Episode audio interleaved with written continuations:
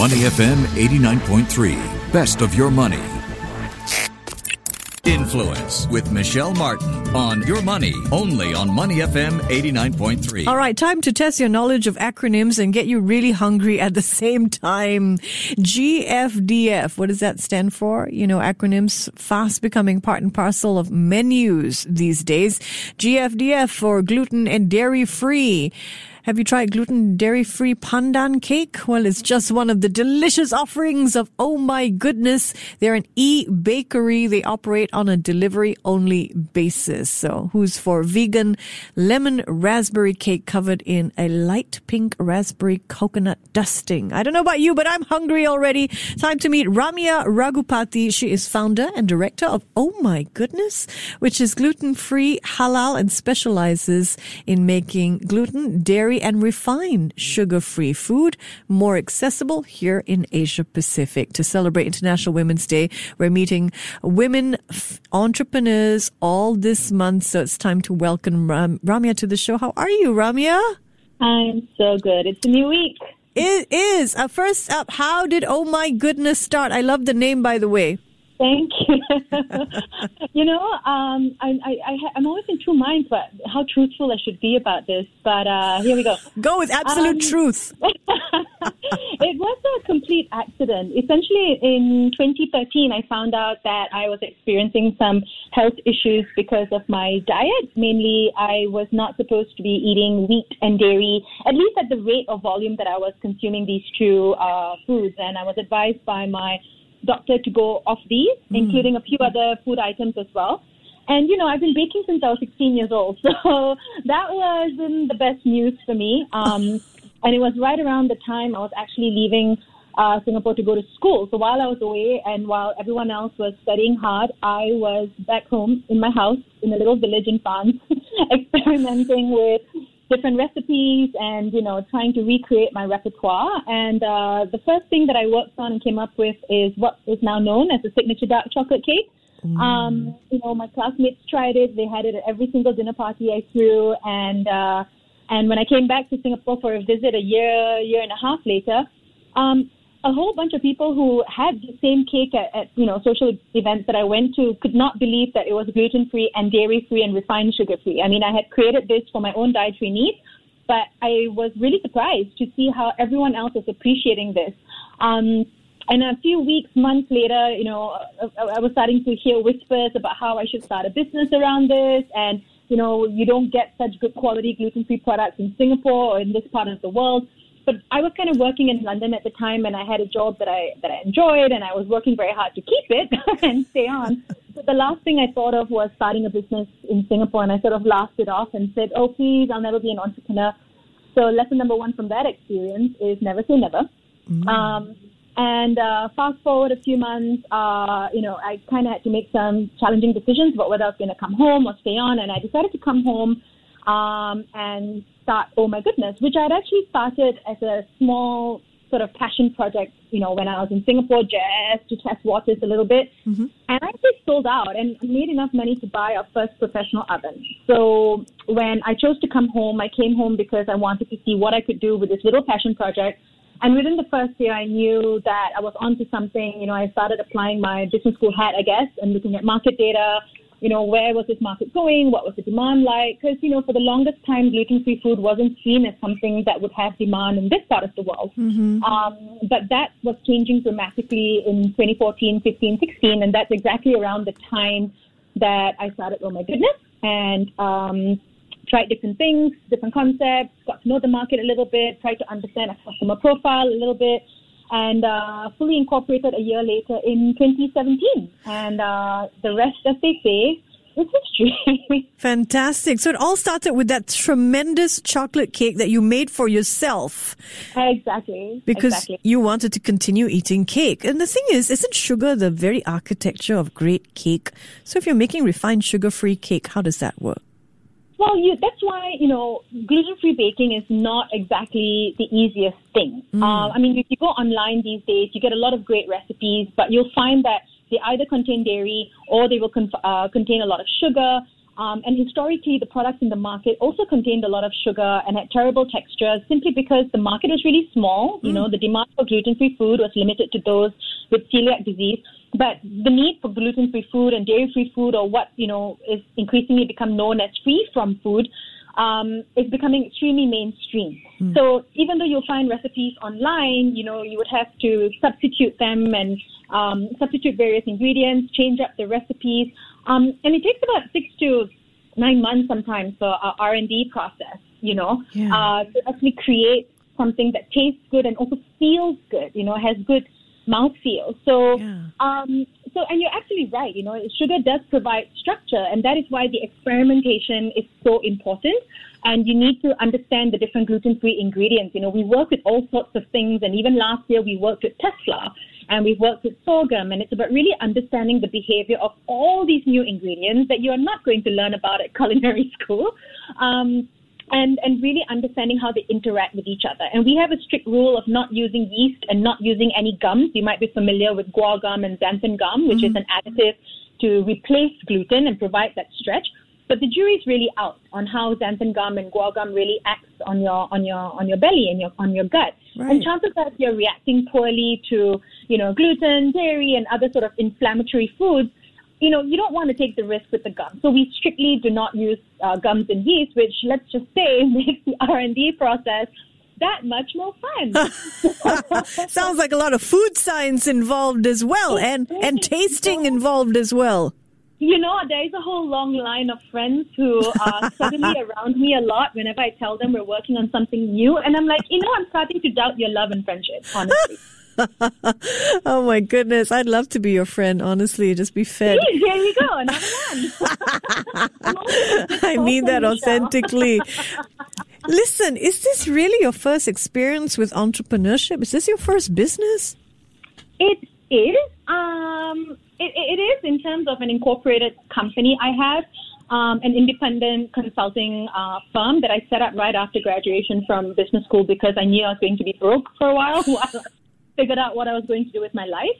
Um, and uh, my background and training is in marketing communications, and uh, I set up a consultancy to basically support and help startups and um, um, NGOs and not-for-profits um, sort of go to market uh, with a bit more confidence and with a great, uh, you know, uh, marketing communication strategy. So uh, that's still what pays some of my bills um, from time to time. Um, but you know that's different. That's a one-woman show. That's just me um, leveraging on what I know and do best. Um, but oh my goodness, you're absolutely right. It's the first uh, venture. It's the first company, and it's probably the longest I've had a job. Uh, I'm in my fifth year now, if you count the year where I was faffing about and it was a passion project. Um, and I think it's, it's, it's, that's what keeps it so interesting. I learn every single day. Every single day there's something new. And I mean, don't get me wrong, you know, for every up, there's also a down, and that's the entrepreneurial journey, right? You're going to have your highs, but you're also going to have your pretty devastating lows. But I'm constantly learning, um, and I'm learning from everybody. I'm learning from my employees, I'm learning from my investors, I'm learning from customers. There is no end to this, and I think that's what keeps me on my toes, keeps me interested, excited. Um, I don't think it's for everyone, and I'll be honest. For the first couple of years, I wasn't sure if it was for me. But I will say now that I I do this, I cannot imagine going back to a full time corporate job, and I'm a little addicted to this. Like I've got about ten ideas in my head I'd love to execute on, but I have people to feed, so those ideas will stay parked for a while. Okay, so so much to unpack there. I really love the fact that you say you came out of business school and you didn't really know what you were going to do at first. You know, it gives hope to entrepreneurs that they don't always have to have that perfect business plan the moment they end business school and they can figure things out along the way. Also interesting to hear that in the first few years you weren't sure if this route was for you. Can you unpack that for us? Um, okay, why don't I touch on the first bit? I, I, I want to sort of make it clear that I didn't go to business school to start a business, you know, um, and nobody really goes to business school, or at least I didn't go to business school with a clear sort of post graduation plan. I kind of went because I needed some time to think and figure things out, you know, and I felt that in my job, my my world was sort of becoming smaller and smaller. And if I didn't get out and change things, I knew exactly what I was going to be doing at age 55. And I was only 32. So that's not what I wanted. Um, I had, like I said, you know, I had no plans of becoming an entrepreneur, starting a business, or anything like that. I just wanted to widen and open up my options, and um, and it's also why I chose the school that I did. I wanted to meet people, be inspired, see what other people were doing, and really sort of figure out what else I could do after doing what I did for ten years before that. Um, and the whole business was really an accident. It happened two and a half years after I went to school. Um, but I will say that you know I had an I have an amazing I had and have an amazing support network. People who believed in me blindly, had put so much faith in me, and really inspired me and gave me the confidence to do this. Because, like I said, you know, like when I was younger, I I could not imagine running my own business. I always thought I I didn't have the discipline. I needed to work for someone, be accountable to someone, um, you know, and and and have bosses to report to. Um, and then when I started my own thing, it was a very different experience. It's really, you know, I guess to, to use one of my favorite English terms, you know, own time, own target, right? like, and it's really about managing your time, managing your priorities. Um, it's a very, very different experience. And, um, and I think because it was so new and, and probably daunting and also quite isolating at the beginning, you mm. know, because it was just me for at least two years. Our first employee uh, well, at least for a year and a half. You're yeah. doing all the baking for two years? Oh my God, yes. I was doing all of it for at least a year and a half. And, uh, you know, I didn't have my own place yet. I was living in a friend's place because I had just come back. Um, I kind of did this twice. I moved in to my friends' empty apartments and turned their homes into bakeries. Um, I would like to say for the record, they're still my friend. And I think because I feed them cakes um, so that's why the cake so, had to be so good. You had to keep a roof over your head, basically. No. um, so yeah, I it was really daunting and isolating at first, but you kind of find your rhythm and you know uh, and, and and figure out how you're going to do things. And well, then well, was it profitable from get go? I mean, was that part of no, the motivation? No. No. Definitely not, you know, because and that's startup life for you. I mean, mm. I mean, first of all, Uber and Amazon are not profitable, so, but let's not even go there. Mm. Um, um, the, thing, the thing about startups is every time you're getting close to breaking even or being profitable, mm. you're going to grow and you're going to reinvest that money. So in terms of gross margins, for sure, you know, um, when, when you price everything correctly, you have sufficient gross margins to keep the business rolling and to keep it growing. But at some point, you know, I mean, not at some point, even up to now, you know, you're in the red in terms of the bottom line, but that's because we constantly grow.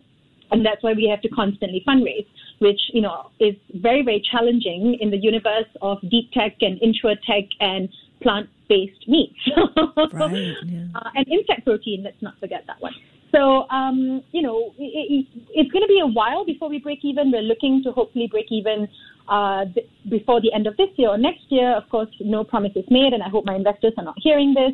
Um, but it really depends, you know, like with every big growth spurt or growth stage, um, you need another investment, you know, and um, and and that just keeps going on for a while. You know, I, I would say we're sort of moving from startup to SME status right now, but uh, a lot of the startup um, sort of challenges and identities are still very much uh, embedded with us. All right. We're speaking with Ramya Raghupati. I am browsing her e-bakery as we speak.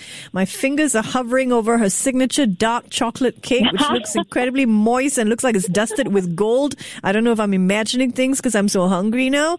Uh, you also have breads. I think delicious zucchini banana bread. Ah, oh, it's sold out. Oh no. Oh, wait, wait, wait. On that note, you know, there's a reason why we're sold out. This week we have kicked out, uh, kicked out, kicked off at Fair Price Finest. I'm very, very happy to share that oh. it's been a big momentous occasion for us. Uh, as of today, our products are available in all 26 Fair Price Finest stores.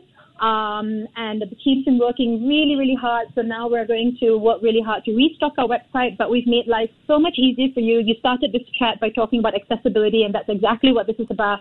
You can now walk into any Fair Price Finest store and pick up your goodness uh, from bread rolls to pizza bases to, of course, the cake we keep talking about, the signature dark chocolate cake. So um, do enjoy. Oh my goodness! Uh, sort of like a Sara Lee box. I can. That's how I can get it. Your uh, signature exactly. dark chocolate cake.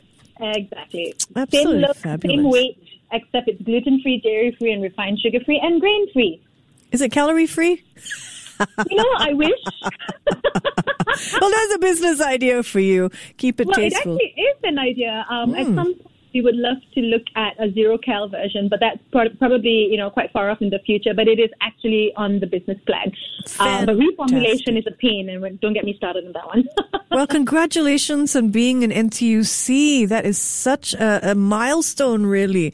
Um, you know, for people who want to walk in your footsteps and, and build their own company based on their own recipes and their passion products, what are the startup costs of, you know, really being a, an e-bakery? Well, I'll be really honest. I started the company when I when I was one hundred and fifty thousand dollars in debt. So,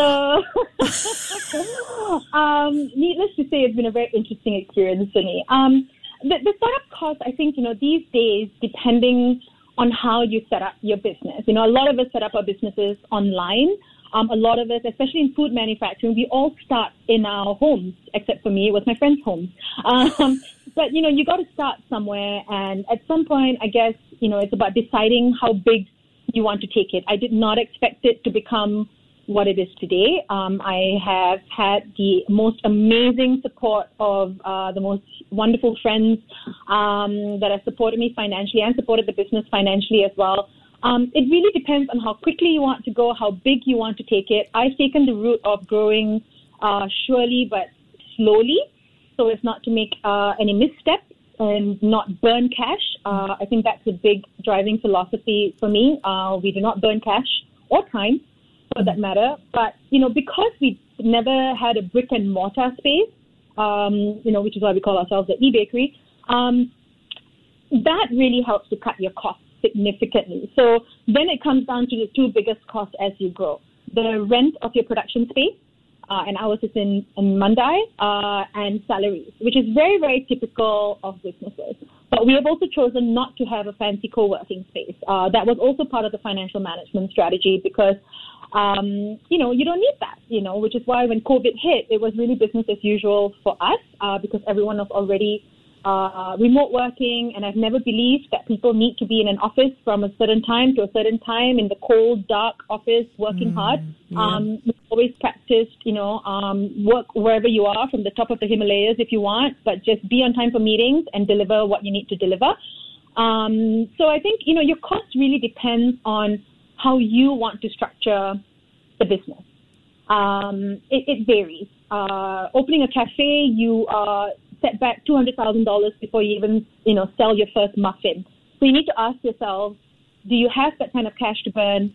Um, is that how you're going to move forward? And when are you going to break even? So it's about the Excel spreadsheets, the Excel spreadsheets, and more Excel spreadsheets. Oh boy. You know, you remind me of Sara Blakely, your spirit. And she said, don't be intimidated by what you don't know. What is your advice to female entrepreneurs about either funding their dreams or making their dreams reality?